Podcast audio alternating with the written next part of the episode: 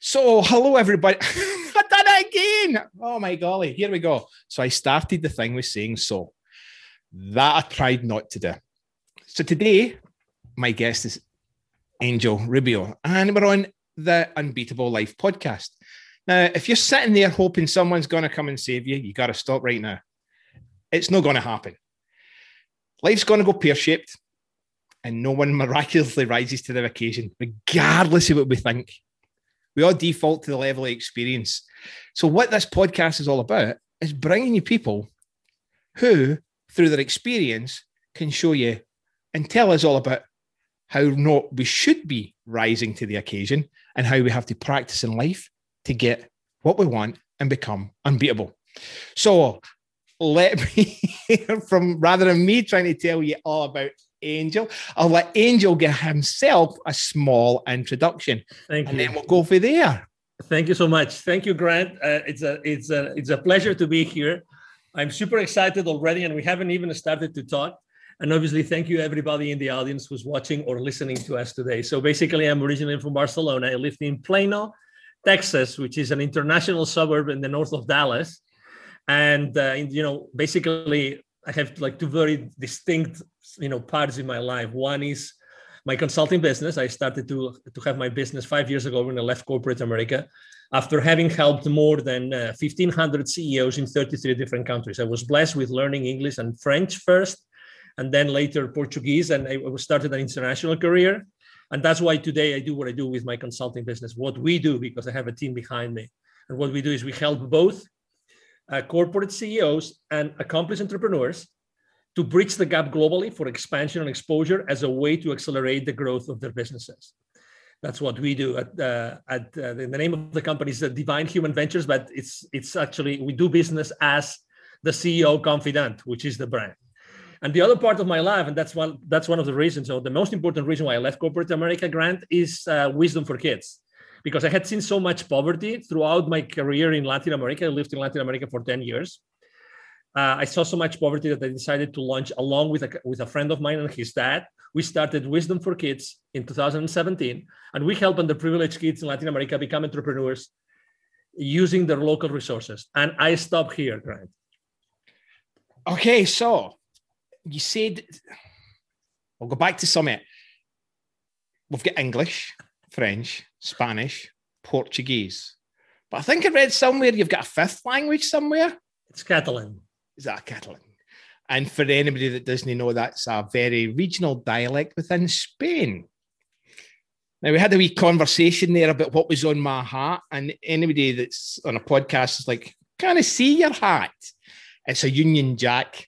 So, between, you know, Spain and the United Kingdom, there's one of those things that kind of keeps rolling up for years. And I think it'll always keep rolling up. Um, in Portuguese, I'm guessing when you're talking Latin America, you were in mm-hmm. Brazil. Exactly. Is one of those countries. Totally, exactly. And actually, when I was in Europe, I was also dealing with Portugal because Portugal has a very strong uh, industrial presence, actually, industrial uh, manufacturing industrial presence. So tell us more about Wisdom for Kids, right? Yeah, I mean, mm-hmm. how does that one go? How are you introducing or how are you harnessing that entrepreneurship and promoting that through these countries? Yeah, thank you. So basically, well, you know, I mean, unbeatable, unbeatable life, right? Unbeatable life. I love, I love the name, not because the history is typically the the one which is written by the ones that beat others. no, that's not the, which uh, which is unfortunately mostly the case, right? Exactly, which is mostly the case. But the reality is the following: when I, I had a, literally had a spiritual experience and, and it was very clear to me that I had to do something about this. And if it wasn't me, who was going to be in charge of connecting the unconnected? Connecting the unconnected, connecting like the top layer of CEOs yep. and general managers and C-level executives of all those corporations I had served with connecting them with all these underprivileged kids in Latin America. We're talking about 81 million kids. So when I had this experience, I immediately reached out to my family and to one of my best friends in Mexico. And I told him, hey, this just happened to me. I'm back in Dallas now. But this just happened to me. I would love you to be part of my team and I would like you to be the co founder of Wisdom for Kids. And he said, you know what? I'm not only going to be with you, but also I would like to bring my dad. Why? Why? Right? On, that's, that's always a good one. So, Not just me, but I'm going to bring somebody with me. It's like, so rock on. guess what? His dad, which I which I had met only once after a you know an American football game here in Dallas, um, the Dallas Cowboys. Uh, I, I I had met him, but we never talked about this. So he goes, my friend Salvador. He talked about his father, and he said, Salvador, by the way, is savior in in Spanish. Interestingly enough, he goes. You probably don't remember from that conversation, but my father has been a professor of the number one school in Mexico teaching teachers. What do you mean teaching teachers? Yes, educating people that Yep. want to become teachers. So in the last 50 years, my father has literally taught thousands and thousands and thousands and thousands and thousands of teachers. And he's, you know, he's he has this character that everybody remembers him. And Angel, my father has also written 74, 75 textbooks, which are still being used, which are still being used in many different countries in Latin America. And he has, he knows everybody in the educational sector in the in the continent. Wow. How coincidental, right? What an amazing synchronicity. That's, So- an, that's, that's an instant network. Exactly. So if if you add this network along with my network of working for living in Latin America for Yep. 10 years, working with Latin American businesses for almost 15 years, if you mix all together, you suddenly see that, and that's why I said, if not me, who, right? You suddenly see that I had, I had, I was allowed, I had all these connections to reach out to any single place in, in, in the region, in Latin America, and actually start talking to those communities, either you know suburban communities or rural communities or indigenous communities. Start talking to those communities, and start telling them, "Hey, we would like to do this. We would like to actually talk with you, set up a, you know a series of workshops, and start teaching or showing your kids that something else is possible." And that's what we did. Actually, we had this gentleman, the father of my friend, Salvador Sr., he had two PhD students for over a year working on the workshop. Why? Because we wanted to make sure, as you know, every single kid does not learn the same way. You know that. I've got three. Every one okay. of them's completely different learners, different styles, different. Yeah. Same here. Three. Same here. Three kids here. Okay, good. So that, that's number one. Number two, we have to be extremely respectful of the communities that we land at. Mhm. Very respectful. Number three, not only respectful, but also they will. We don't want to change their culture. We want to make sure that what we do is going to add into those kids, right? Uh, and then, then we started, you know, uh, proof testing it. Obviously, after after you know making it and elaborating it and everything, we we we work with kids from you know 7 8 9 you know 10 11 12 and and 13 14 15 those are the three brackets of ages that we the kids that we work with and we started you know going to the the areas suburban areas rural areas indigenous communities to see the differences and how we could develop it every single time every single time we connect with a community leader excuse me every single time we connect with a community leader the first thing that the community leader says is and how much is that going to cost us Yep. I've never heard anybody wanting to use their own time teaching entrepreneurship to kids of a community that you know nobody cares about. Mhm. Literally, we say no, no, no, it's for free. Oh my God, really? And a funny story, and I want to share it with you because you're also because your audience is going to like it. One story I have to tell you is that as much as the community leaders, when they see this, they say, "Oh my God, please come as soon as you can," and they organize everything for us, and they take care of us, and they give us everything that they have and everything that they don't have when we go to those communities. One day, we went to a community, and the, the parents didn't really know what was all about, so they showed up in the workshop. They showed up in the workshop along with their kids, and guess what? They they guess they they they showed up with their machetes because it was an indigenous community. And you know as you know i mean they carry all their stuff with them all the time you know so and obviously it was pretty intimidating. But after five minutes of starting the workshop and they realizing that this was all about loving and caring and and, and working on the self-esteem of their kids and showing them that other possibilities were possible other opportunities were possible they relaxed. Actually, they left, and we continued our workshop as any other workshop that we do in Latin America. So there's a lot of experiences and a lot of stories to tell, the Grant. So it's an interesting title, though, right? I mean, clear what it is for me anyway, but it's an interesting title Wisdom for Kids. I mean, wisdom yeah. is one of those words that's normally associated with an older generation. Mm-hmm. Why Wisdom for Kids is that title? Because again, it doesn't seem to match up. What was the because, thought behind that one? Because the original idea was in Spanish. The, the, original name was in Spanish because it was going to be for Latin America, right? So okay, the, yep. the original name is Niños Sabios. Niños okay. Sabios. But when you translate that into English, is a wise kid. And when you call a kid, oh, you're so wise, right? There's it can have some negative context associated. You exactly. Wise with me. Exactly. So the meaning behind it's a great question the meaning behind wisdom for kids is basically we tap into the wisdom that already exists inside those kids yes I, I and i think it's something as adults we forget totally you know i mean I've been one of the dads that's always talked to my kids. We never use baby language. We didn't do any of that kind of thing. We always talk to them. Some people say as maybe involve them in conversations they shouldn't have been involved in as kids. But one of the conversations we had just last week at the table was the idea of, and you, just a meme that keeps getting put out. And I'm probably going to do a talk on it just on the ideology of it is adults saying, Oh, what should we have learned at school? What would you really like to learn at school that you never were taught? and you see this whole list of activities, you know. So I was telling my kids about it, and my nine year old sits across the table from me and she goes, But you learn that. Now, And I look and goes, Okay, what do, what do you mean? She says, Well, they teach you to read, they teach you to write, they teach you to count. So if you want to learn accounting, just learn how to add and subtract. You want to fill in a form, you already know how to read and write. Just ask. It's not that hard. And then it's the idea is just like you look at it as an adult. Well, if you weren't listening to all these things at school, do you wonder why you can't do these things as an adult? It's no school's responsibility.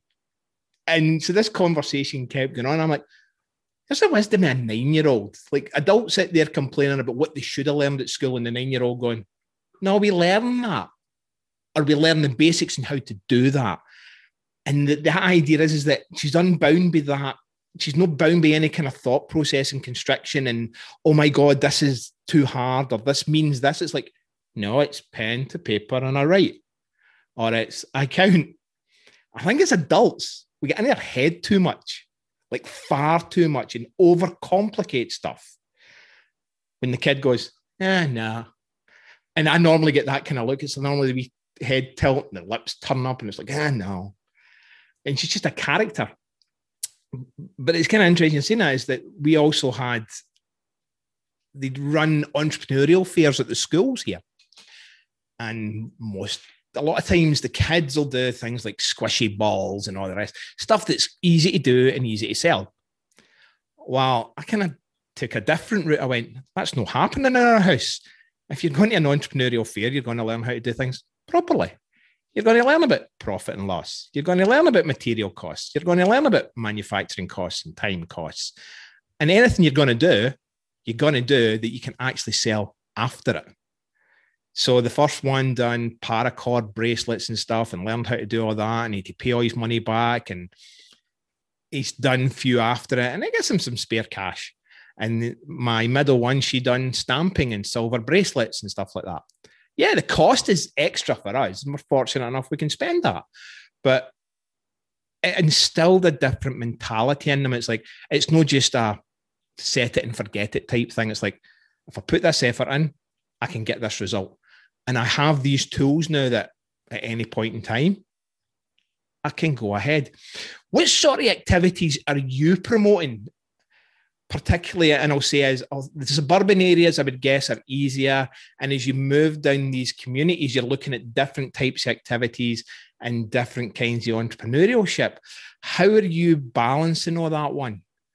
Yes. Thank you. Great question. When you were explaining your conversation with your nine year old, you reminded me of, of the conversation I have with my 12 year old. It's just the exact same thing. You know, he's, he's always challenging me and he's telling me all the time how boring the school is and all these kind of things right?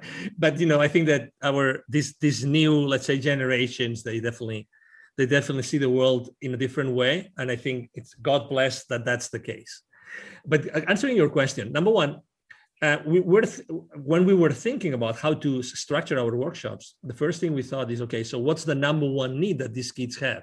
Because if they have a very basic need that we cannot fulfill if mm-hmm. we start building upon something that they don't see works for them then we're wasting our time. And it's actually that goes hand in hand with respecting their culture as well right? Because again a community 25 minutes away from mexico city's airport is a completely different eh, community of a six and a half hours drive through a you know communal bus to the mountains yep. in an indigenous community kind of thing kind of place. So the first thing is the, the number one thing these kids need they typically are happy because they don't know what they don't know and they, they don't, know, know and they don't know what they're missing exactly the they don't know. So for the most part that's the case. But there's one thing that i would say in common and in general we find no matter where we go and that's that's the lack of affection that's the lack of love. That's the lack of self-esteem. Okay so that's common. So one of the first and, and when we were testing it in 2017 2018 we found that very very clearly. And we said we have to really work hard on self-esteem. Okay number one. And the reason and so that's why we decided to base our our workshop not on a whiteboard on a blackboard or whatever that was or on a powerpoint presentation to do it very experiential and very energy based mm-hmm. literally yep. very energy based so just to give you an example when we have power which is not always the case but if we have power in the community that we go we typically start start the workshop, whoever is leading the workshop, let's say it's me, I have a speaker on my hand. My cell phone is paired to my speaker. I have a very powerful beat, and we start jumping up and down yep. and following a specific choreography. Choreography, literally. So, guess what? The kids are not going to say, "Oh, how what a corny, cringy kind of guy that we don't know." Not at all. The kids are going to be jumping up and down, and they will enjoy the ride much more than us. Guess what? We got them. They're already at the same state as where, where we need them to be in order to embrace and to absorb the rest of our two hour workshop. And that's the beginning of the journey. Throughout that workshop, obviously, it's all about metaphors and comparisons, right? Everything, everything. We talk about what do you want to do when you grow up? What would you like to be? What would you like to do? What would you like to have? We have these conversations mm-hmm. and we talk about, and, and we dance and we play and we do quizzes and we sing together. We do all sorts of things, all sorts of things in order to build up on that self esteem. We want to make sure that every single kid knows that they can really become whoever they want. And that's the most important goal of our starting workshop, two hour workshop. They can become whoever they want. When we ask them, and let me tell you, I always like to tell a, lot, a few stories that what happens when we go to the field because that illustrates very much and very well what we find. There's many communities in remote areas in Latin America where unfortunately who is in command is not specifically let's say a mayor or a governor no actually it's a drug cartel okay because we've we've been at those places so actually those are the benefactors those are the ones that pay for everything in return those families in return those families they work the fields. Mm-hmm. That's what they do, right? So sometimes when we ask them, I mean, we have no idea, right? I mean, we really we we try not to ask the wrong questions. So if you understand me, Grant. Okay, so we just talk to community leader, we set up a meeting, and we go there and we spend a week there, and we you know we do as much as we can. We ask them when we ask the kids, what would like to do to when you grow up? Very often we get this answer as of, I would like to be a military. I would work. I would like to work in the military, or I would like to be a drug lord. Because that's what you know. That's the two states you know. And and obviously our response, if there is a response, our response is not a response saying, no, no, no, no, this is the bad thing. Because actually that the last thing we want yep. to do is to break their trust. And obviously, and obviously we are not judgmental. We are not there to judge anybody. That's their reality. That's what they do. We are there to work on their self-esteem and to open the door for them to start working on a specific entrepreneurial activities, right? The last thing we do on that initial workshop is a meditation. We, we use heavily, heavily, heavily thought and elaborated affirmations uh, using neuro linguistic programming. Mm-hmm. And we do a 20 minute, a 20 minute uh, meditation, extremely powerful, in which, you know, it's like the cherry on the cake of our initial workshop. Yep. Our, our, the outcome that we're looking for in that or- workshop is to identify who are the kids who we think are going to be good candidates to become entrepreneurs right? And then we start the stage number two, which is we talk to the parents or the tutors, because many, many times, unfortunately, there's no parents to take care of those kids. There's someone else. There's their uncle, the auntie, the grandma, the grandpa, you know, whoever, whoever that is. And then we have a conversation and say, okay, so we think that your kid, you know, using your local resources, again, that's why what, what we do. Yep. We help underprivileged kids in Latin America become entrepreneurs using their local resources and that means a different thing in, diff- in every single different area that we go. It's a different thing in different area. And then we have that conversation. Would you be open to actually being coached by one of our volunteers in the field and start that entrepreneurial journey? Would you be open to do that? Some parents say yes, and others say no. And we have to respect that. Okay. So, because some parents see the opportunity of giving their kids something else that they will never get and some others see that as a threat. And again, we have to respect that, totally respect that. And by the way, as, as an anecdote and another side story, sometimes when we are able to connect with, let's say, some local teachers in the communities that we go, and teachers that probably they might have known one of the co-founders because he's very well known in Latin America. Um, these, these, these teachers or even the principals of those schools, they say, hey, whenever you come here, we're not going to tell anybody because if we told someone of the authorities, like I went to my supervisor and to his her supervisor, blah blah blah, we might get a no. We don't want to have a no, because because we know we know that these kids will never ever have this kind ever this kind of training or inspirational training or transformation possibility in their lives. That's never going to happen. I know that. And as you know, the teachers and the principals of those local local communities yep. they want the best for the communities as you know i mean those those those professionals those in, in, in the field of education as you know they even invest their own money to make sure that the kids have the minimum needs covered because they have a you know they have a, a wage right they have a salary but most of the kids they can barely make the, the, the ends meet. And, and, and many kids we've seen that over and over again. Many kids go to school they have nothing to eat. And it's actually the it's it's it's the principal or it's the teacher who brings food for them every single day. So that's the reality of the world we live in grant. That's exactly what's happening. But it's a world a lot of people are blind to because they're stuck in their bubble. Mm-hmm. You know um and they don't want to go outside it mm-hmm. You know, you mentioned something early on. It's like, if not me, then who? And before we came online and hit the record button, I was telling you about the sheepdog idea, right? And the whole idea is the three kind of people: there's wolves, there's sheep, and the sheepdogs. And nobody really wants to acknowledge the idea that we need the sheepdog. We can't deny it. I mean, the stories is old as any written context, any religious text you ever want to go there. It's predator, prey, and protector. We can wish there was a better way of looking at it. We can wish there was a better world. We can wish people were better, but we're human beings. And the reality is, it's probably never ever going to change. There's always going to be somebody stronger taking advantage of somebody less weak, and there's always going to have to be somebody that tries to look after that other person.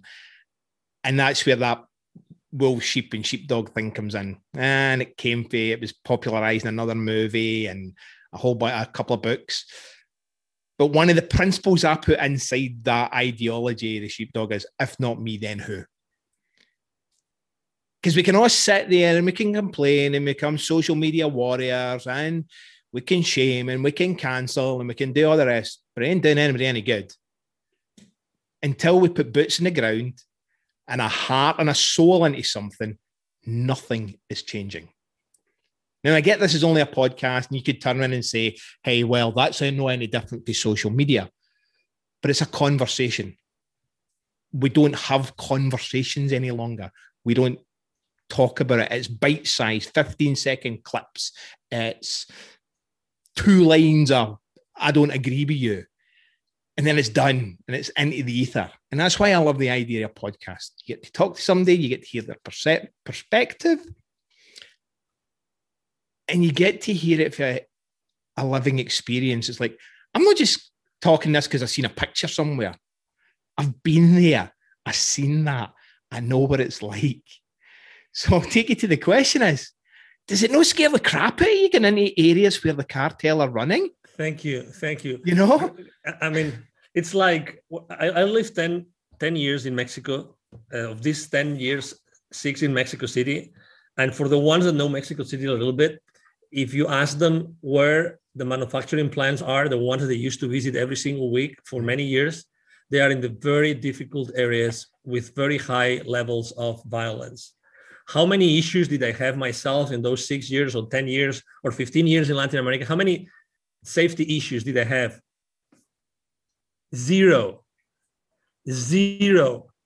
Maybe it's because I'm a good sheepdog, maybe, to your point, but zero. So I think that when some people say, you know, you really attract what you are like, we're like antennas. I believe that we. You put it in the world, yep. Yeah. So and, and, there's people that have been in Latin America maybe only for a weekend or for their holidays or for you know the vacation and, and they were assaulted and everything. I, I, never had a single issue. And again I, I really know very dangerous places and i've been in really dangerous places. So to your point we know that we go to areas which are really difficult but at the same time you know i mean we we do so much good and we do so much i mean it's all based from the heart and i remember again going to another story i remember a, a community where we go which is one of these, let's say, in theory, could be really dangerous because of the presence of drug cartels. Guess what? The people that host us, they give us everything. They invite us to share a, a plate of soup, the most simple soup you can yep. think of, or a papaya, or the coffee. I remember this other place where we went, they prepared coffee for us you know where? You know, these big, massive pots of aluminium, all yep. massive pots of aluminium. So they poured like literally two gallons of water, two gallons of water into that pot. They they they open a big, massive package of sugar, and then they pour the I don't know how much coffee. It's, it's a very rich of coffee area, and they put it all together, and they mix it with a with a with a cane Yep. Literally, cane that they had just cut from the side of the road. You know, how much more authentic have I ever drunk a coffee much more authentically than that coffee that these guys offer us with so much love and care? You know what I mean? So he, I'm trying to recognize and to identify and to acknowledge, acknowledge is the right verb, that there's so much good in this world. There's so much willingness to do good and to be good to other people and to even if they, they cannot i mean if they had to pay for that there's hundreds or thousands of dollars they had to pay for those workshops it's not it's it's it's for them it's priceless. They give us everything that they have everything that they have. And for them bringing the pot and bringing the sugar and bringing the coffee and everything else it was extremely important extremely important. It was everything that they had so that those are the places where we go so we have the continuous reinforcement from a human perspective. We do, we have, we receive that we are good, genuinely good. The human being is genuinely good, genuinely good. And we all seek to do good in this world. If we if, if there's something else, it's probably because there's a particular agenda, you know, and we don't want to acknowledge it. I think that we as human beings, we are very bad at making things explicit and and and setting the right expectations, Grant. You know what I mean? There's so many, you know, there's so many implicit things in our relationships, even between you and I, right? I mean, we just got to know each other, right? And we have started a wonderful, like, incredible, uh, you know, journey and conversation. But I mean, you expect certain things from from your guests, and I expect certain things from from hosts, right? But you know, we're both lighthearted, right? And so we're having this amazing conversation, and, and you're asking this incredible question that nobody had ever asked me before, you know, and and and and that's what life is about. I I mean, I agree with you. I think we. I'll go for it from a communications perspective. You spent a long time in corporate. You've taught CEOs and entrepreneurs and businesses and all that kind of thing.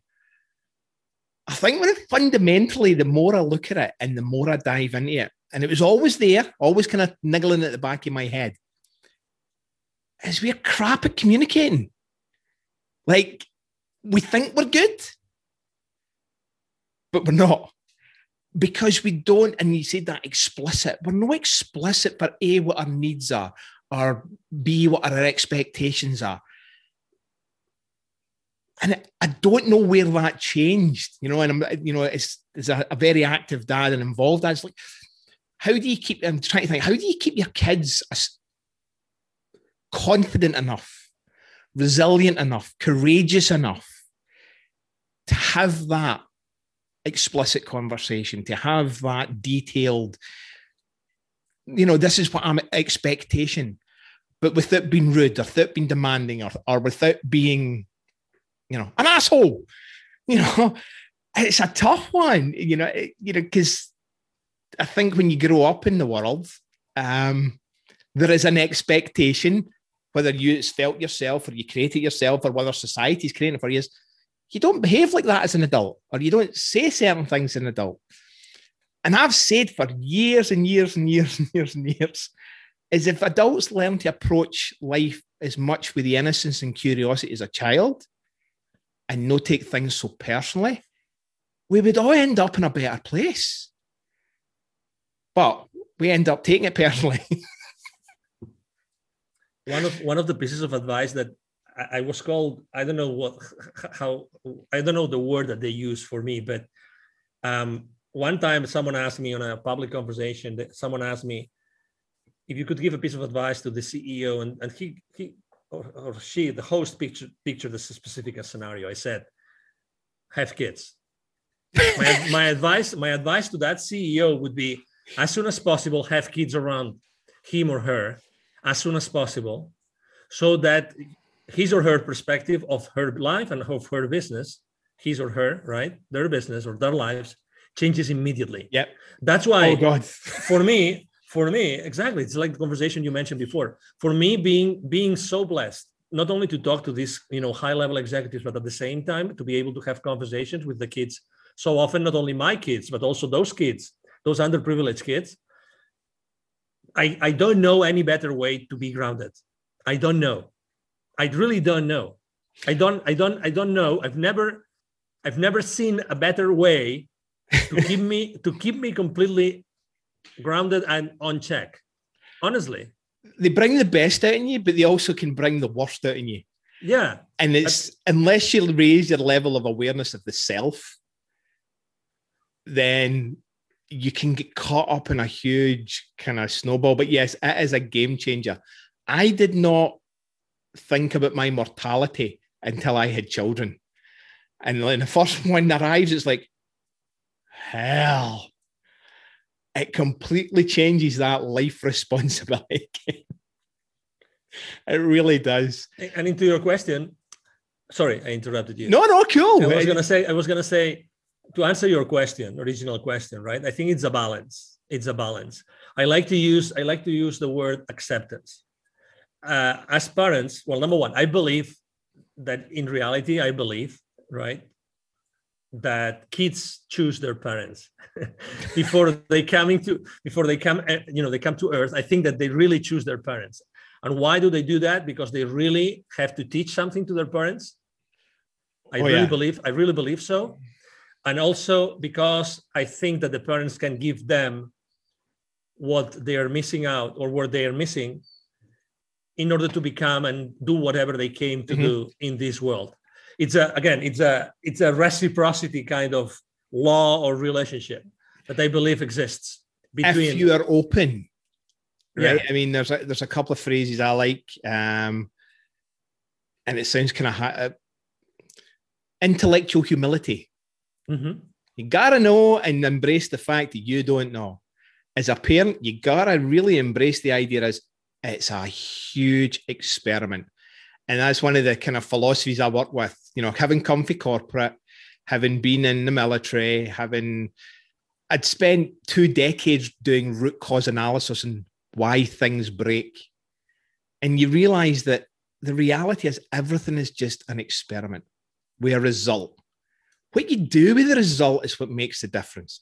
And I've got the ideology is you adopt it. If it's working for you, you adapt it. If it's nearly there, but you can also just abandon it and just leave it and go and try something else, do something different. But you just continue to move forward and don't get hung up on it. And when you talk to people about that, it's like, no, no, no, it's no, it is. It's an experiment. There is, you know, you need a license for a dog, but you don't need one to have a child. And most of what we taught and how to be a good parent is what you learn for your parents. And you can have the shittiest parents on the planet. It doesn't mean you have to. It doesn't mean you need to be the parent. It doesn't mean you need to be the same dad that you had or mom that you had or all that kind of thing. It's a choice you make, but it's a bloody hard choice. It's not an easy choice, right? You know, if I, I remember when I first had kids and I was like, oh, I've never had an argument with my child. Like, Jesus God, how do you manage that? You know, I'm also the ideology is don't say no. Why? The world says no. Your objective as a parent is to prepare your child to be the best human being they can possibly be in the world. You gotta prepare them by saying no. Totally. You know, um, is it easy? God, it's no easy. Does it hurt sometimes? Yes, it does. Should I be better at it? Probably. But the only way I'm going to hurt less and get better at it is if I practice it. And that's the other thing is, is that every day is a learning day as a parent. And I you know, every day is a day of change. Every day is it's you adopt, adapt, abandon. And as a dad, you've got three. That technique doesn't work with that one. That technique doesn't work with that one. And it's like, why is it not working? Oh, no. What's next? You know, how do you deal with that? Because I mean, you're out there in these communities, I, right? Mm-hmm. Um, and I, I, guess, I mean, fortunate you're in a you're living a privileged lifestyle. You're in Plano, Texas. You've had all this worked hard for what you've got. And you are you exposing your kids to these environments that you're going to? I have exactly. I how, do. I how do they deal with that? Well, let me tell you a story. Let me tell you a true story. Okay. So when I get to those places, when I go to Latin America to those places, and it's me who's gonna be there and it's mm-hmm. gonna deliver the workshop and everything. I land in Mexico City. Let's say, just to give you an example, you know, one day I land in Mexico City, and uh, I go to the main bus station as anybody else, low profile, with my equipment, you know, my tripod, maybe one computer, two computers, you know, some batteries because many times there's no electricity there, blah, blah, blah. And we jump into a bus and we have a six hours and a half bus ride just to picture the I mean, and I did that with my kid. I did that. I, I always do that myself, but I do I did that with one of my kids the first time we went together. Okay. Then we go into that remote community in the mountains blah blah blah it's not sunny anymore it's it's, it's you're in the middle of the of, of, of a storm you know and then there's clouds and then everything is humid and we get to this small village and it's it's uh what's the name of this like the fur the the every, every single day, one day a week there's this market this yep. this this, mm-hmm. this, this local market in yep. place right and obviously, it's a it's a remote area and it's a rural area, indigenous community, everything. So it's smelly. It's not organized. The dogs are over there. The meats are being sold here, but next to the meats, there's dogs eating from the ground. From okay, you picture this, and it's gray and it's raining and everything. Yeah. My kid at that time, he was nine years old, I think he was. He started crying, Daddy, I want to go back Yeah. to the US tomorrow morning. This is not for me. I don't want to be here. I, and he was being loved and he was I was holding his, his Mhm. hand and everything. That's not me, That that's not, that's not, I mean, I don't want to be here. And we, you know, I tried to go to eat something to the like mo- most luxurious hotel, excuse me, not hotel, that doesn't exist there. Um, restaurant, like you know, a family Yeah. run restaurant, Mhm. whatever that was. Again, smelly, dirty, blah blah blah blah blah. You know, daddy, daddy, daddy. I don't, I didn't like the food. Guess what? I didn't like the food. The- a week here? No, no, you're insane. You're insane. but guess what? I mean, he was in a passive mode, right? But then Yeah. the following day, we started very early. The rest of volunteers joined us, and then we went to that community. We there was already everything almost set up for our you know first workshop, and then he was in a creative mode. He was in a mode in which he was co-leading. Literally, I put him to co-lead because all were Yep. kids. So Yep. he was another kid among the kids Mm-hmm. right? And everybody, I mean, typically all the kids ask me, "Oh, what is that accent from?" Although we speak Spanish, you know, what is that accent from? How did you get here with that accent? How did you get here? No, literally. Yeah, I get that question all the time as well. Yeah, yeah, yeah. Where, how, how did you get here?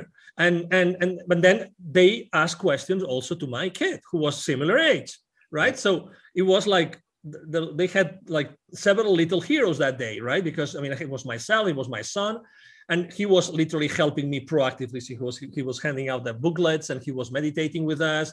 And he was, you know, you know, every time some of the things that we do is we ask we ask the kids, everybody to actually draw something on a, on a piece of uh, cardboard. So we want to really understand graphically how they feel. Okay. We're we're very we're very cautious about the security of those kids, the safety of those kids. We never keep names, we never keep Yep. ages, nothing. It's only the local volunteers who know who we are talking about, but we, we carry no lists, nothing. You know, if if if, some, if if we ever have a breach, you know, security breach, nothing can be taken out of us that's going to relate us to specific kids in specific places. That will never happen. So after that, after that experience with my with with one of my kids, when he when we came back, he said, "I would love to go back next time you go there, Dad. I would love to go with Wow. you. I would love to go to." And something that happens also is that, you know, as you know, I'm very active on LinkedIn. Many many executives reach out to me, asking me, "Could we take our kids?"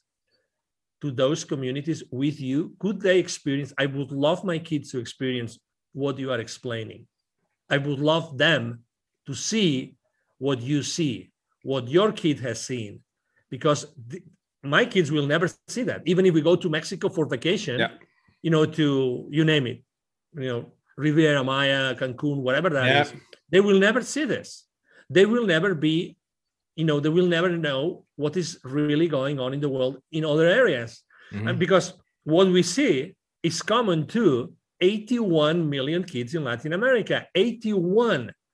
81,000,000 kids live under the threshold of poverty in Latin America. And 22 million kids in Latin America don't have drinking water at home. 22 million. Okay. I don't know how many, how many, what's the population of British Columbia? I have no idea. Oh, it's about uh, five and a half million. okay, Canada's so- about 37 million. Okay, so we remember. So just Yeah. imagine twice, two times Canada plus is the number of kids in need that exist in Latin America.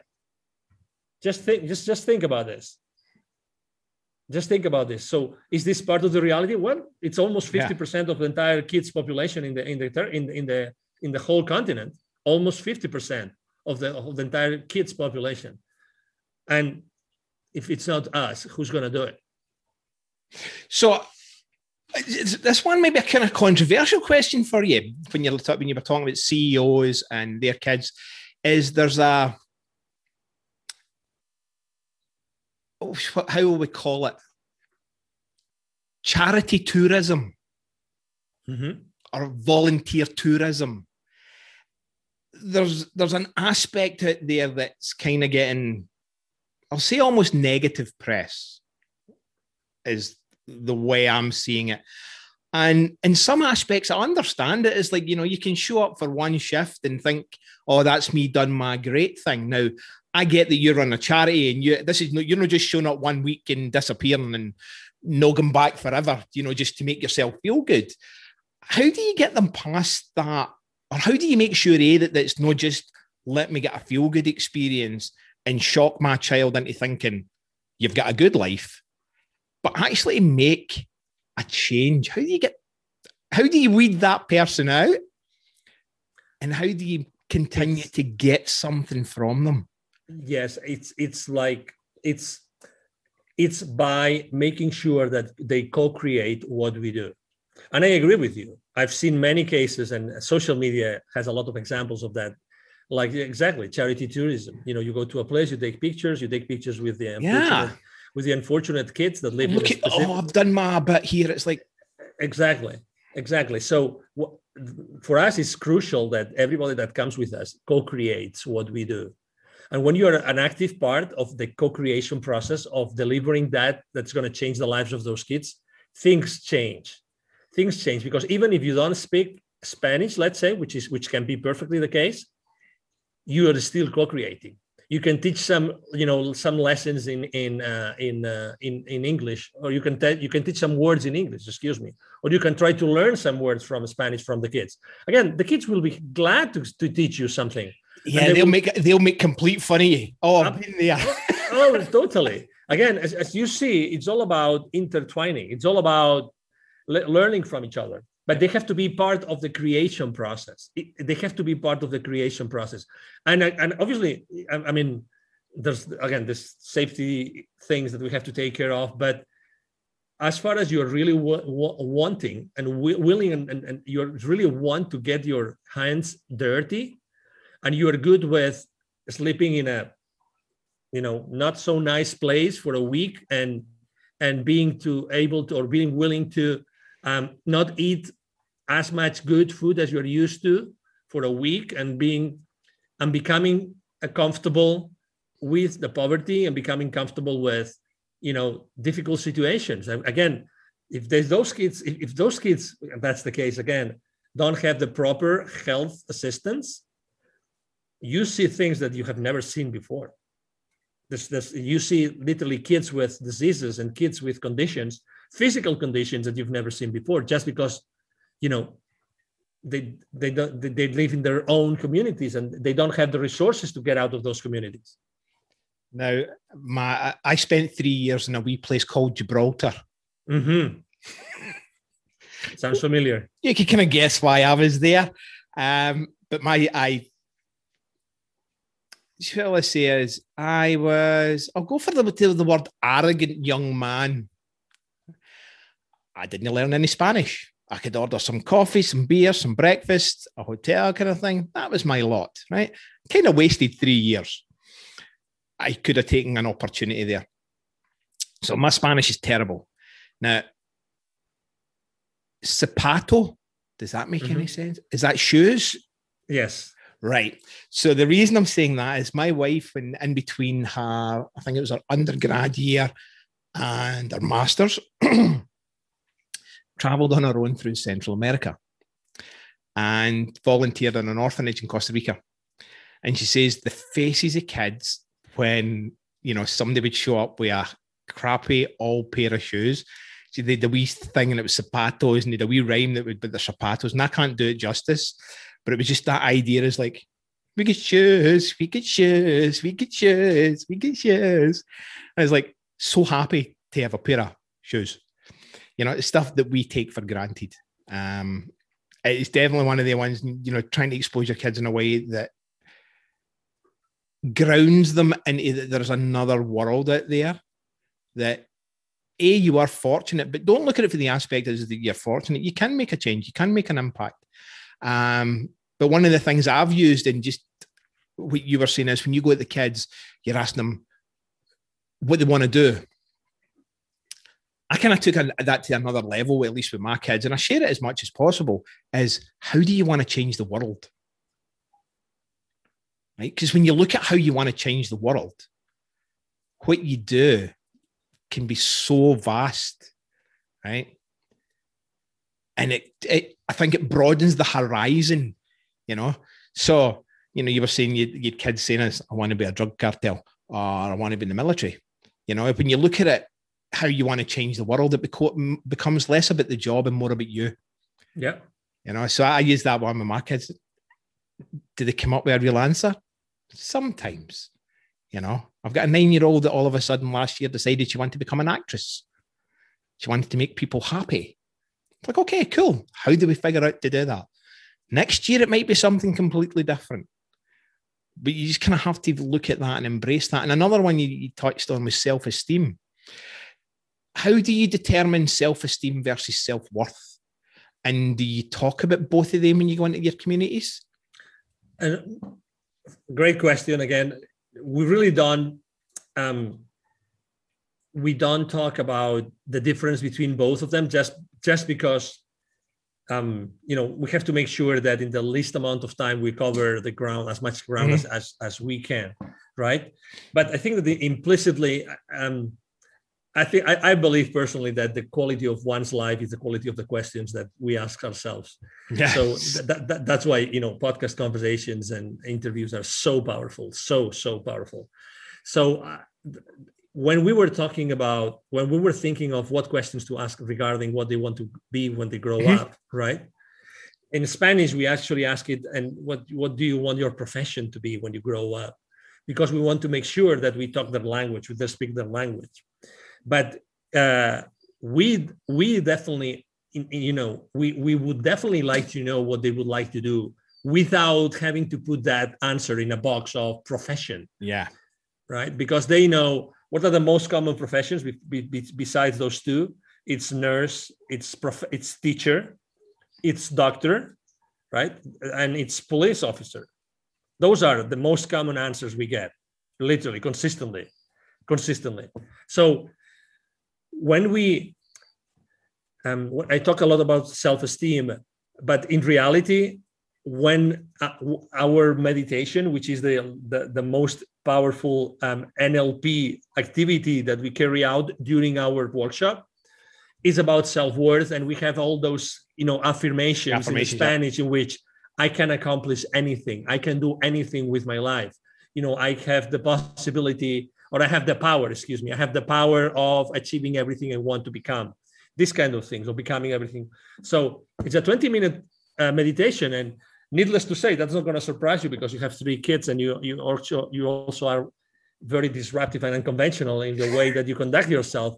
But just a wee bit, as you can as you can imagine, kids are natural in meditating. Yeah, natural, like natural.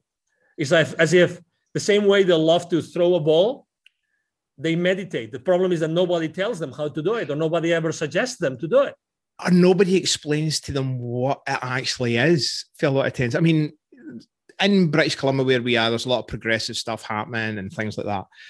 But meditation is something I got into well, a couple of decades ago before it became, before it moved at the yoga studios and kind of became hip. And it was like all the gurus out projecting it. I was doing meditation. I'd learned for Jon Kabat-Zinn, you know, uh, catastrophic living, stuff like that. I try and teach it to my kids. But what a lot of people, and I think men in particular, struggle with is being at peace inside their head. And the Andy Puddicombe and his Headspace app, and nobody, I'm no affiliated with anything like that. Um, I, I like him. He does a really good job. But there's so many men think, oh, it needs to be quiet. No, it doesn't. And when you watch a kid, meditation is just about allowing thoughts to come and thoughts to go and no dwell in something. And if you actually stand back and watch your kids sometimes as they're not technically sitting in that whole Buddha meditation pose, but the practice that they're up to, it could be in a coloring book, it could be doing a craft, it is meditative. They are in their own world. It's like, hello, is anybody in there? is anybody in there? And I think sometimes as parents, when we need things. I would like something to happen, or you're getting called for dinner, and it's like, oh, oh, it's like, oh, realizing that they're in that zone. You know, the stuff that everybody's out there talking about flow and talking about zones, our kids get there way more naturally and easier than we do because they just let things go a lot of the time. Whereas we overcomplicate it by overanalyzing it and getting in our head and rumination and and fitting know? in and fitting in. Yeah. you you see that. I mean, for me, one of the most important, you know, dangers of our educational system is that need that all the kids have to develop, like to fit in, to fit in. Um, and, and you see that, and you speak. I mean, you speak to your kids, and you will know there's plenty of things that they say because they have learned it. Because uh, unless they they have, and unless they do it in a particular way, they will be told they will be even bullied if they don't fit mm-hmm. in. You know, so yeah, they have to cope with this social pressure that comes from the system and comes from society, from the educational system and the society. By the way, I mean, I have lots of relatives who are teachers, school teachers, okay? So have nothing against the system, but I'm just saying what it is. The need to fit in, unfortunately, is making the kids focus on things which are not relevant for the significance of their existence in their lives. It's not. But we do I, the same as adults. We yeah seek out that comfort. Exactly. And need to fit in because we are a clan based, tribal based, whatever word you want to use for that that fits your narrative. You know, no offense to anybody out there. I use clan. I'm Scottish. You know, it has some negative connotations in North America. Mine's spelled with a C. You know, that's just what it is yeah, it is. It is what it is. But what, um, what the point I was trying to make is that meditation, becoming comfortable with silence, becoming mm-hmm. comfortable with closing your eyes, staying still, or lying down, or whatever that is, that's such an important habit. Going inside instead of going outside, becoming aware of their breath, becoming aware of the entire breathing in their in their in their in their body. Becoming aware of their belly. Becoming aware of the heartbeat. All those things are so relevant and so important for their future we should be i, I mean w- when we say we have to make a decision we are fear of making a decision right? We say well i have to i have to sleep on it right? In reality we should really meditate and we should look inside and we should say okay you know and but who does that? We say i have to meditate on this but we really never meditate on this. Yeah. we just put our head onto it. We put our head right? We put our head with all those limiting beliefs and everything and this survival mode you know in order to survive in this plane you know we are animals a little bit more smart than other animals you know that they still are you know crawling on four feet and everything but we should be aware that most of the answers reside within in order to make important decisions in our lives. You know, your daughter was, wants to become a, uh, or might want to be a, a, a, an actress, and maybe my daughter wants to be a like a, gymnast or a cheerleader, whatever that is. You know, and wonderful. Let's support them, and and let's make sure that you know exactly we support them and they become you know trustworthy people and they become you know good hearted but also they can defend themselves they can really be in the world and they can be themselves and they can make a living and they can defend themselves you know literally that's yeah. that's the, that, that's one of our more important roles and that's something that we also face when we go to teach kids underprivileged kids that's it's let's say typically their environments depending on where it is if it's a mm-hmm. rural area or indigenous communities it's it's it's safe socially speaking but in suburban communities or even urban communities it's it's it's different obviously because they are exposed to more information more information. Um, so it's a balance.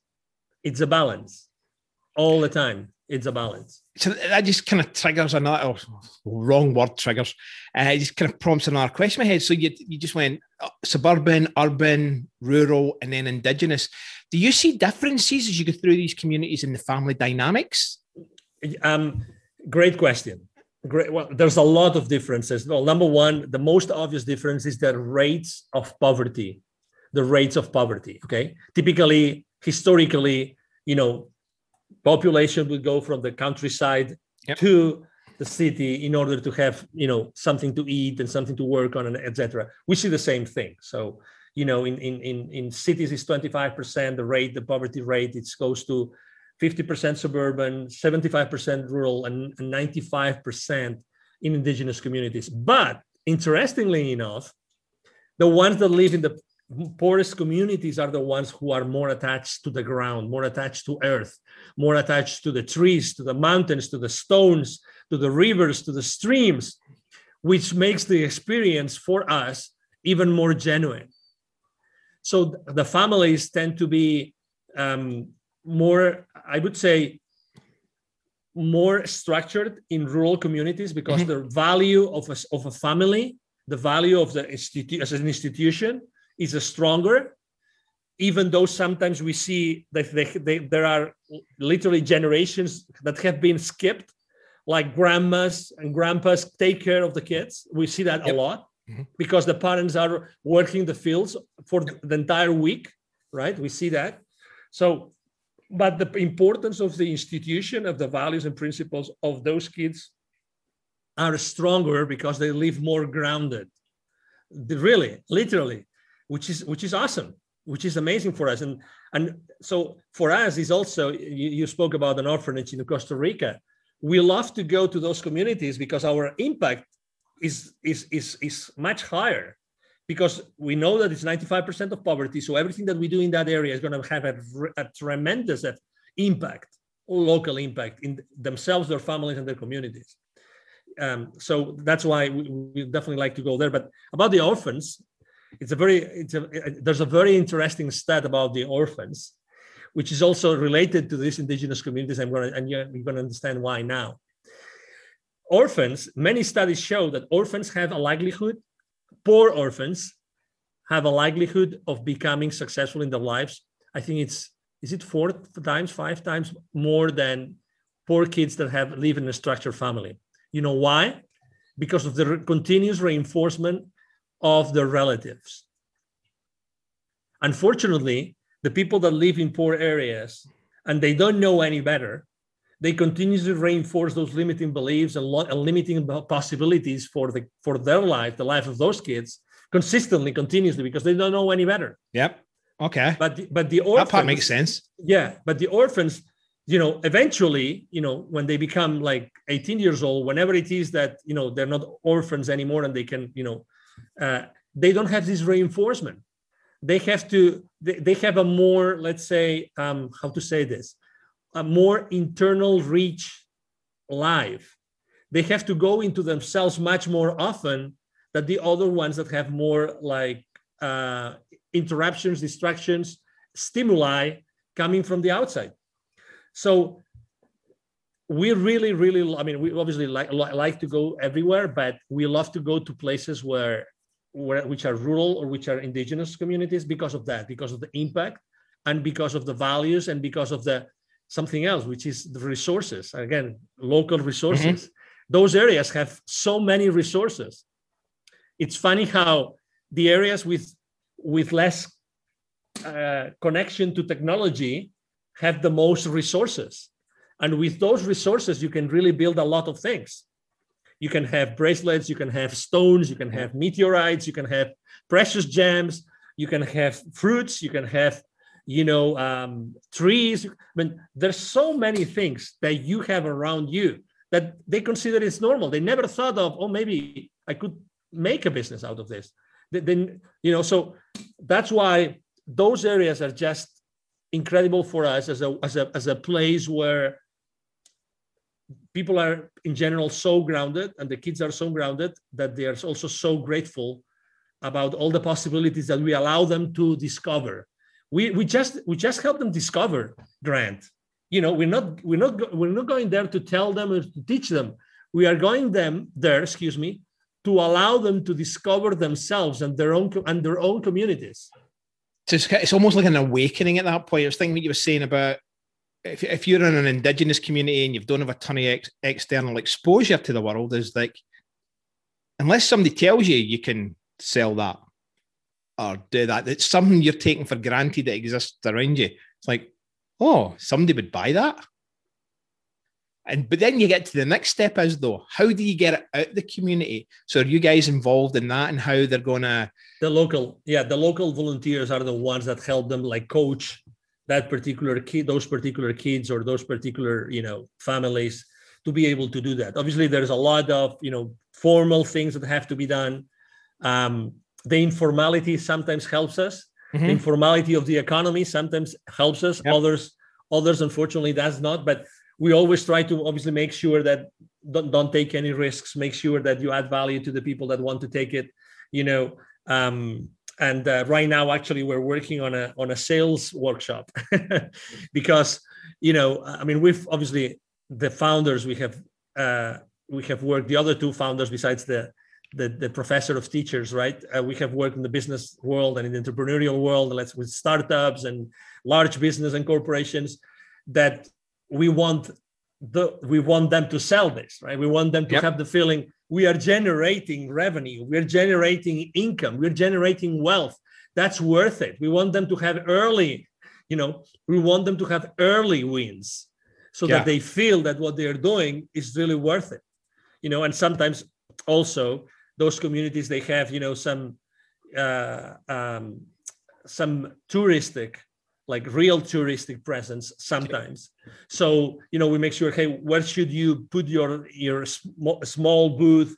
Where would you put your table so that you could have some people buying this from you? You know how how, how you have to do it. That's why you know sales the power of, of the ability or the skill yeah. to put your, pro- your your product or or or your service out there so that you get money for it it's it's important. And that's actually that's uh, that's one of the skills. It's like when you when you're when you're a startup and you're working on your minimum viable product or service and you start talking to potential clients right? I mean all that all those things yeah. you have to translate them to the reality of the place where you're going. That's mm-hmm. what we do. And obviously that's that's easy for us. We just have to transform it into terms that the locals understand it and again, I mean, obviously they're very intuitive. They're very close to the ground. I mean, it's when you are when you're in survival mode, mm-hmm. you un- you understand these things very fast. Grant, very Sc- fast. Scarcity breeds creativity. It breeds resourcefulness. And when you are in survival yeah. mode again, those kids understand things much faster than even our kids. Literally, it sounds like like it's it's it, it that it cannot be, but it's it's a paradox Really, it's it's it's it's a paradox. These kids might understand things much faster than our own kids because of the level of their needs. You know, if you if you think about you know the pyramid, uh, yep, for Maslow, Maslow, yeah. exactly. Yep. It's, it's the same thing. It's the same thing. So yeah, I mean, we're extremely extremely blessed to be able to be on on check all the time with so, with interacting with them. This can't be cheap cheap like uh, this kind of you know i mean travel volunteers resources. How how are you funding or how is the fund how do you fundraise for wisdom for kids? Yes so basically i mean we, obviously we have a website we conduct campaigns in facebook and in in directly on our website. Uh, we do telethons from time to time so we interview people we talk about kids and then we we we use that as a as a as a way to raise awareness so that you know people know that what we do that that they do they know what we do. And also um, we obviously all all of us three and our families and relatives and close people you know they're all all the time helping us with with the funding right? As, as any as anything else you know. We all have a we're all investing you know a large amount of resources onto this all, all the founders and relatives. Ultimately, where do you want to take it? Where yeah. do you guys, the founders, want to take it? Where do you want to see it become? Yeah. So the, the main challenge, obviously, the main challenge is what has happened in the world for the last 12 to 14 months. Our yeah. volunteers, our volunteers, unfortunately, have reported us that even though they are local, they have not seen the kids for a year. Oh. Can you imagine that? Because I mean, again, you know, I mean, we are resourceful, right? I mean, we can do this or that. We can, depending on the country or the or the state of the province where you live, you have certain you know restrictions or not you know that depends on every single country yep. and state so right? different but but for us to go to specific areas where you need to stay there for 14 days for to quarantine and maybe then after that you need another 14 days to quarantine when you come back so but there's communities where actually you have to show certain documents to move from one community to another community to justify that you're moving around so but the real challenge that we really want to accomplish is obviously to empower the local volunteers and to be able to scale how do we make the organization sustainable that's yeah. the main mm-hmm. that's the main goals the main goal is how do we how are we able to replicate the model as fast as possible so that we and also i mean not only with our time but also with our resources yeah. our resources can only reach where we we're able to reach right but what about the rest do all do the rest of the volunteers necessarily have the resources to put to invest as much as we do the answer is no but there's a lot of people that really want to use their time to, to benefit their local communities. So that's the main challenge. The main goal is how do we how do we scale up fast enough to be able to cope with the current situation, with the future normality, whatever that looks like, and and and uh, and obviously keep on making a difference in the world. We started with Mexico because it's the closest Two of the mm-hmm. co-founders are in Mexico. It's also the closest to, to the US, to Texas, where I live. And uh, we, we get a lot of donations of books, a lot of donations of books. There's authors that have given us hundreds, hundreds of books, literally, new books in English. And, and there's communities that suddenly, there's indigenous communities that suddenly have English books. And you go there and you say, how did you get this book from a lady that lives in Maryland or lives in, in, in, in Connecticut, you know, kind of thing? And uh, so we, we try to keep our obviously our, our expenses low. Um, we have an airline which is helping us also uh, you know support this uh, shipments of uh, books. Uh, there's local schools here in dallas that have donated hundreds of books. Uh, so we, we try to move resources around also ourselves because we believe that you know hard copy books are still going to be necessary in our world for centuries. Forever. So, exactly. Ever. We are human Absolutely. beings. We are tactile. We like to touch things. Totally. I I mean, I do use Audible. I admit mm-hmm. that, but it's for a very particular kind of book. Mm-hmm. mm-hmm. But um, if I'm reading, if I'm reading fiction, I love a, just give me a book. You know, I like touch and feel and ah, totally, totally. You know, um, but again, I'm old school you know. Um, but I try and encourage that love of reading to my kids. And two out of three are readers. The third one kind of struggles with it a wee bit. Um, and it's one of the things I, I decided to do. You know, all the business people are like, "Oh, you got to write your books. You got to write your books." And I'm like, "What kind of business book would I write? And how would that actually add to the world that would make any real difference?" And I'm like, "Bollocks to that! It's too hard. Mm-hmm. I want to write kids' books." So I actually have written one kid's book, but I'm nice. she, she's trying to get an illustrator to kind of illustrate the way I want it to look and feel. But the the ideology behind the book is all about the sheepdog lifestyle, and I'm taking real aspects of how my kids live and the things that they encounter, and telling that as a kids book story. And the idea is to deepen the strength in that family unit thing because reading, I think, is so powerful. Education is powerful, and you seem to be proliferating that and taking that into these communities. Like you got to know or get to a point is that when you don't know what you don't know, education is what takes us into that next level. So it brings that level of possibility in.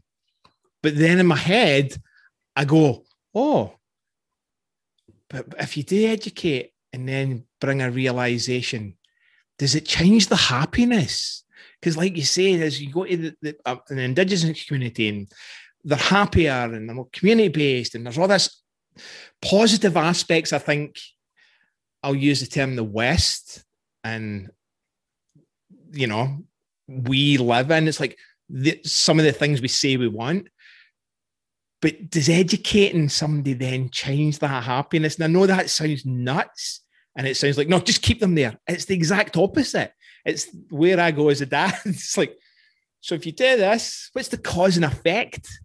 Cause and effect. So what have you seen, you know, when you're raising this level of awareness, when you're introducing your books, how does it change the community?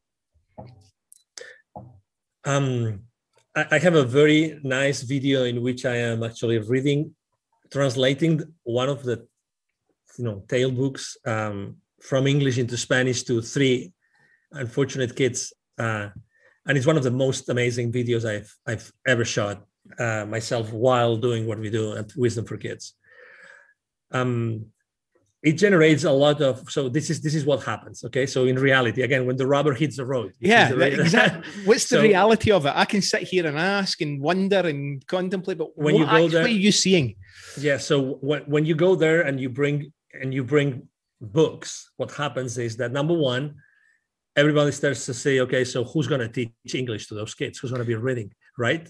So what happens immediately is that uh, the community itself starts looking for resources from which they can benefit so they, they can understand those again it's it's kids books it's children mm-hmm. book it's they're like very easy to translate right? And so the, the, the adults immediately start their own journey to be able to explain those books to those kids. Okay. So so that's the number one thing that happens.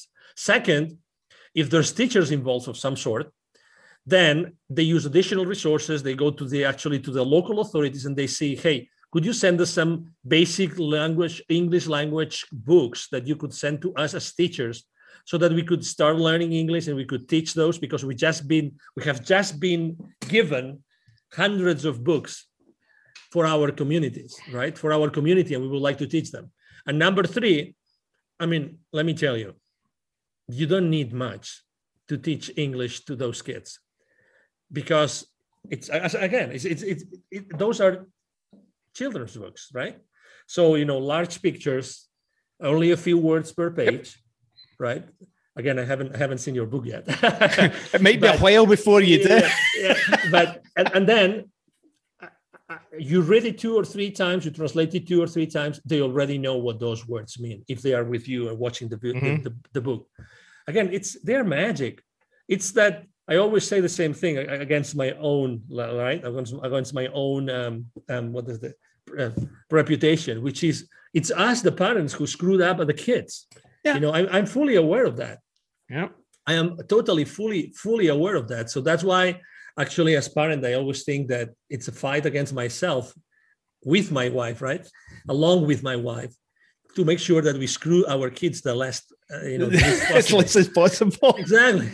It, really, honestly, because our with our yeah. boxes and our preconceived ideas yeah. and our mm-hmm. education mm-hmm. and everything even if you've traveled the world and if you're very open-minded regardless you still have those limiting beliefs and you want to put your kid in a box for the sake of security right for the sake of uh, survival for the sake of uh, you name it but still the kids know much more than us and they are much more ready to learn and they are much more ready to embrace and absorb new knowledge and new wisdom than us. So let's do it. Let's keep on putting that wisdom. Let's keep on bringing the wisdom for those kids consistently because they are going to embrace it consistently and systematically. Just a matter of how much we can do ourselves with our organization moving forward. That's the that's the challenge. So are there any organizations you partner with? That's a great question. So because at, at some point, as we have again, we know what our uh, strengths are and we know mm-hmm, what our yep. weaknesses are. So we have already partnered with two which are uh, healthcare oriented. Okay, cool. Because, because they, they, they when we go to a community, as you can imagine, we literally change it. And, and we live as anchors. We, we leave booklets and we leave other things for the for the teachers and everything, or for the community leaders. But we always say the same thing. After we, we do a specific action here or initiative here, what if after a few hours there would be another nonprofit that could do something else, mm-hmm. could do some visual work, could do some dentistry work, could do, you know. So the answer is yes. And now we are actually moving into more of a of a even a, a corporate initiatives because there's some corporate okay yeah it's like uh, in which I know that well there are several initiatives out there that bring bring entire like uh, leadership teams of corporations with mm-hmm. their families to those areas to actually perform a specific, you know, building a house, building a building a school, yep. doing something like this, or, or, or building a reservoir, something like this. So we are thinking of how we can partner even more with other organizations. Again, our obsession is outreach. our obsession is outreach. How do we scale up? How do we make this sustainable? How do we partner up with more people that can do more things? We are great door openers, Grant. We yep. are great door openers. We have this ability to really open the doors in those communities. People believe in us. We have many examples, many testimonials, many case studies, let's say. The thing is, how do we bring more and more and more value to teach those kids how to fish, right? Yeah. Again, that triggers one of the thought processes coming from a business perspective. You know, are you not afraid you're spreading yourself too thin? And it sounds kind of selfish, right? That's because I get that if you impact a community and leave it, but how do you get to the point of, and how do you determine where enough is enough to leave them with a solid foundation before you go to the next one? You know, because being in business, and I'm sure you've advised CEOs, don't spread yourself too thin. Don't try and be everything to. Yeah, I agree. Know? Focus sometimes is what so can we, really, really make the change. So for you, how are you be, dealing with that one? That's a great question. And let me tell you that the answer is that we have to be really compassionate with ourselves. okay. So because at the end of the day, as I mean, you you can do as much as you can do. Yeah. And uh, to your point, so we rely very much uh, on our volunteers to make those kinds of decisions, because again, as much as we know specific areas where we have visited maybe mm-hmm. two or three times, Yep. We want to be extremely respectful of the time and the effort and the resources of everybody, right? So we take very, very seriously the opinion of our of our of our volunteers in the field, and what they really can do and what they really want to do with the resources that they have available. Exactly. So I mean, to your point, um, it's a matter of time. It's a matter of how yeah. do you how do you devote your time. That's why partnerships are are, are a very serious you know a bet that we are making other organizations that can can like be at the you know at the tail end right of, of what we do and then piggyback on what we do yep. and add, add additional additional work again we are so focused also on the security part of it uh, like with that the yeah. due diligence the due diligence process of those organizations is very important right? So we try to partner up also with local charities, but it's not always the case. For instance, one of the charities, one, one of the organizations that we partnered up with is actually a, local school. They are like three hours away. It's a it's a it's a college. It's a kind of rural college, but they have a lot of um, um, you know uh, um, dentists.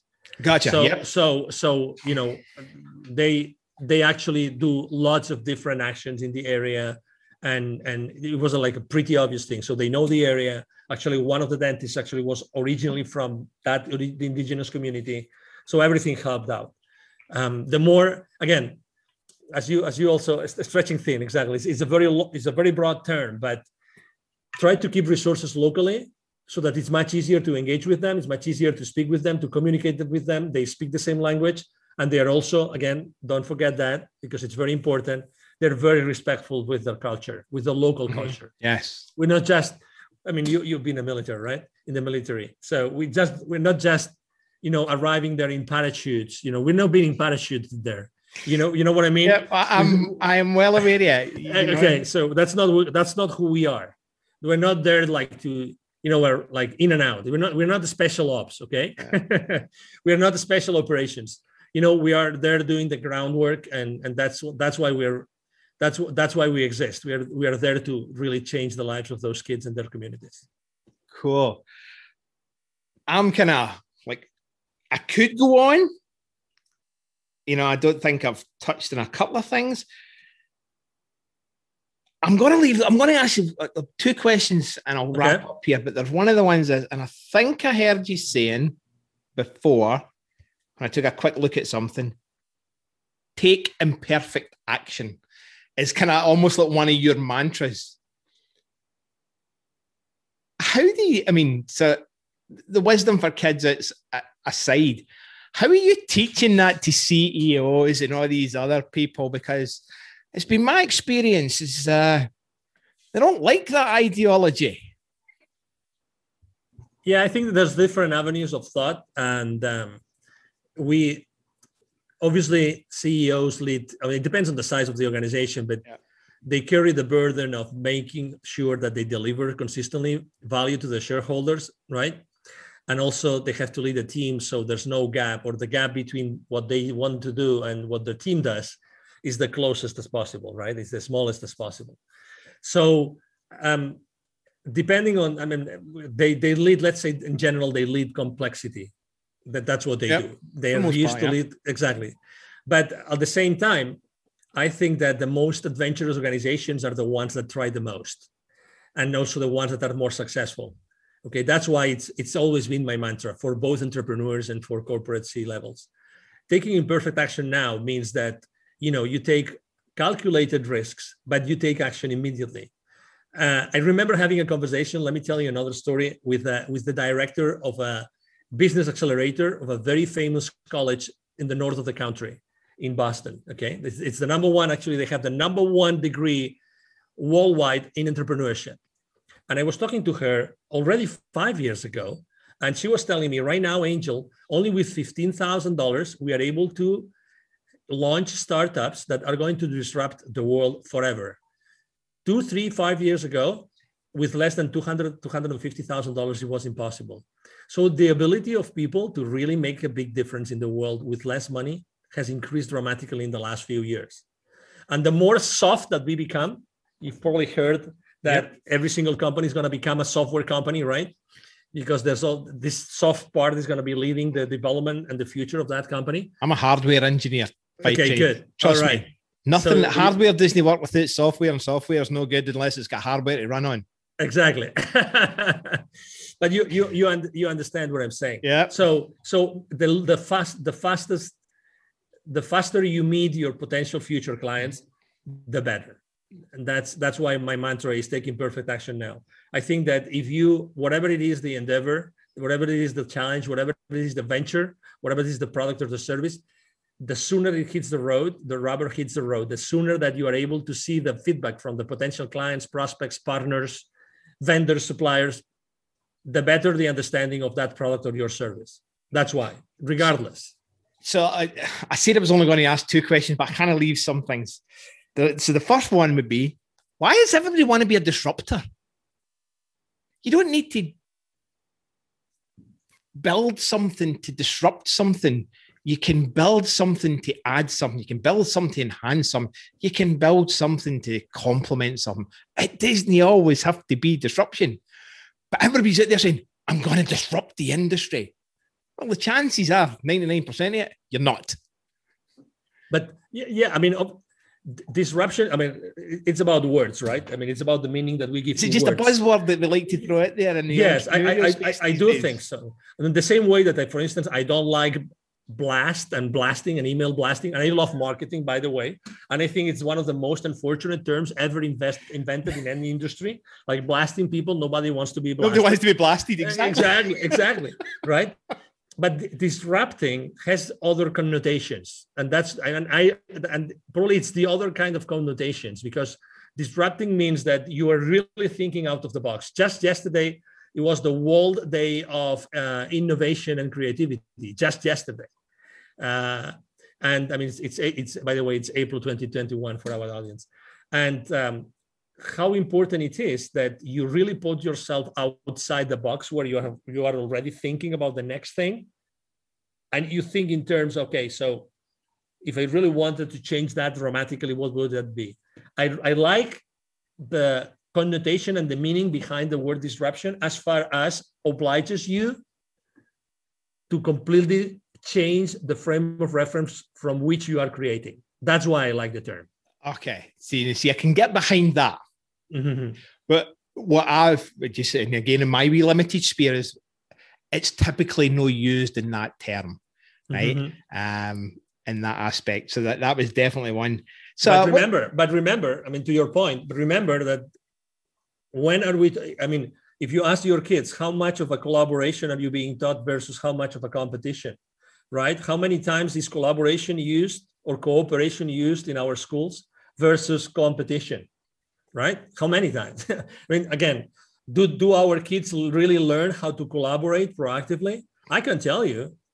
I can tell you when, when I talk to, to, to, to entrepreneurs, let's say the, the starting point of those future large corporations, yep. nobody is being taught how to collaborate. There's a really. lot of consensus building. Yeah, but I mean, is it there? Is but it really there? I found even in corporate there was a lot of people would misinterpret or misuse the word collaboration when really yeah. they weren't talking about collaboration. They were talking about consensus. Yeah, absolutely. You know, they were talking about group think a lot of the time.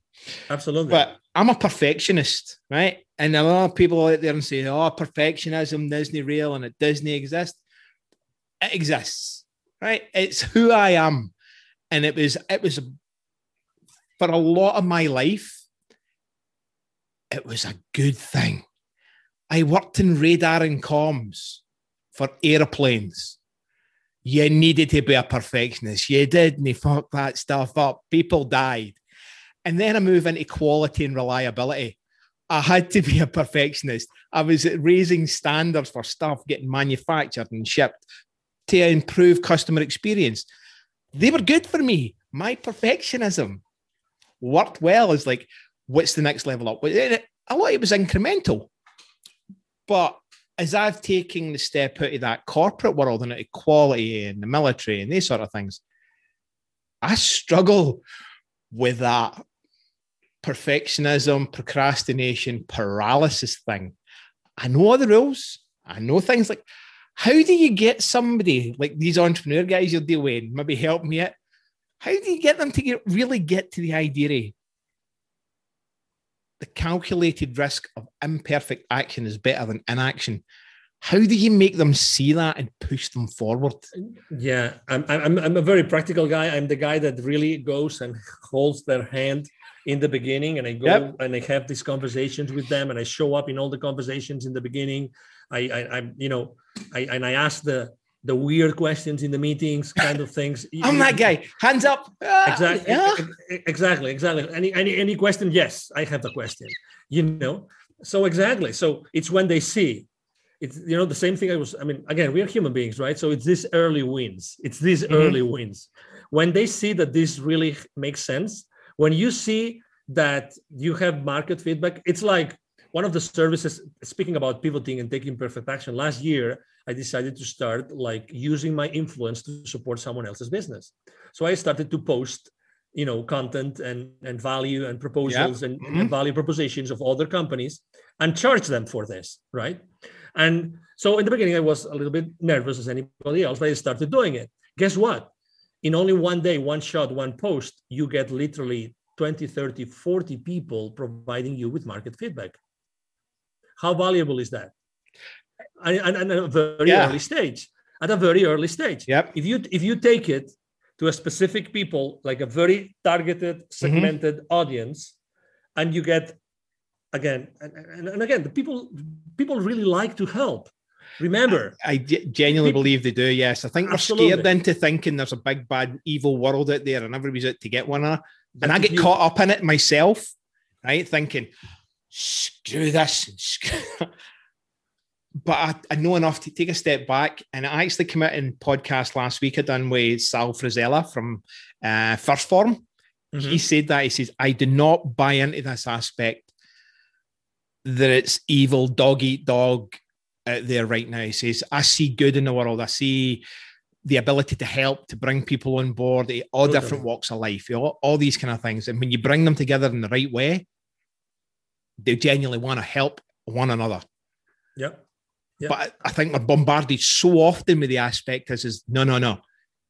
It's every man for himself. It's a zombie apocalypse. Let's just do it.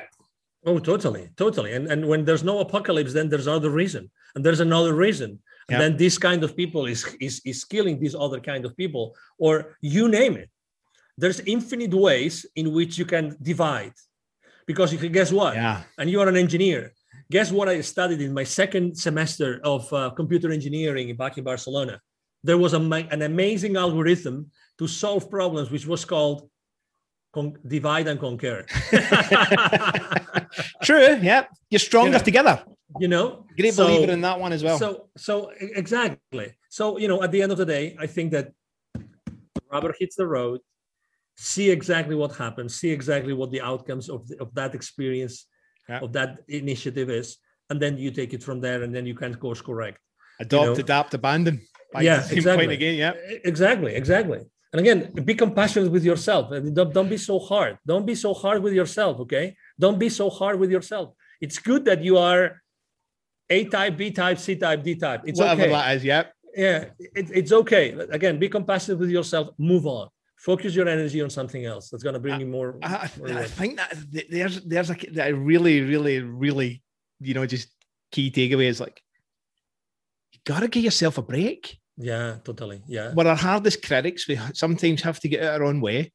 And I doubt anybody out there in the world is going to say anything to me that I haven't said to myself before or berate me in a way I haven't berated myself before. So what the hell am I worried about? It's like, yeah, I've done that, heard that, it's been in here. Rummy's run about that end for a long time. You know? So Yeah. I'll I normally say to you, just kind of let it go and we just explore where it wants to go. I've got my one canned question and I'm still formulating it. But the idea is, is that what's the one thing that people really don't know about you that you wish they would? That's a great question. You gotta make me think. Um, that's a great question. Things that people don't know about me and I wish they knew. Um, um, maybe things I do for changing my state because as anybody else, I'm a human being and some, Yep. I'm not always as upbeat and and and passionate about things. You know things that help me to to really stay at, on top of my game people probably don't know. Like having a cold shower for the last four years every single day regardless if i am in in uh, alberta in alberta like in the middle of the winter i, I still will have a cold shower. Again i don't know what a warm shower is unless i go to a warm country and that's the only option you know like i i, I really like to to dance wild dance and electronic music uh, on my earbuds in order to change my state. I just Are you an electronic? Are you an EDM uh, guy? I am, and I have no and I have a way. D, and I have a DJ table. I have a DJ table and I I make my own mixes. Awesome. So Oh, I need, oh, you need to send me one. I'm an EDM guy. I have been Look at that. Moved through Oh. electronic music in the 80s and EDM. I was like, yeah. So if I tell you that one of the highlights of my stay in the UK when I was living in the UK was going every single Saturday night to the Ministry of Sound, M you will understand it.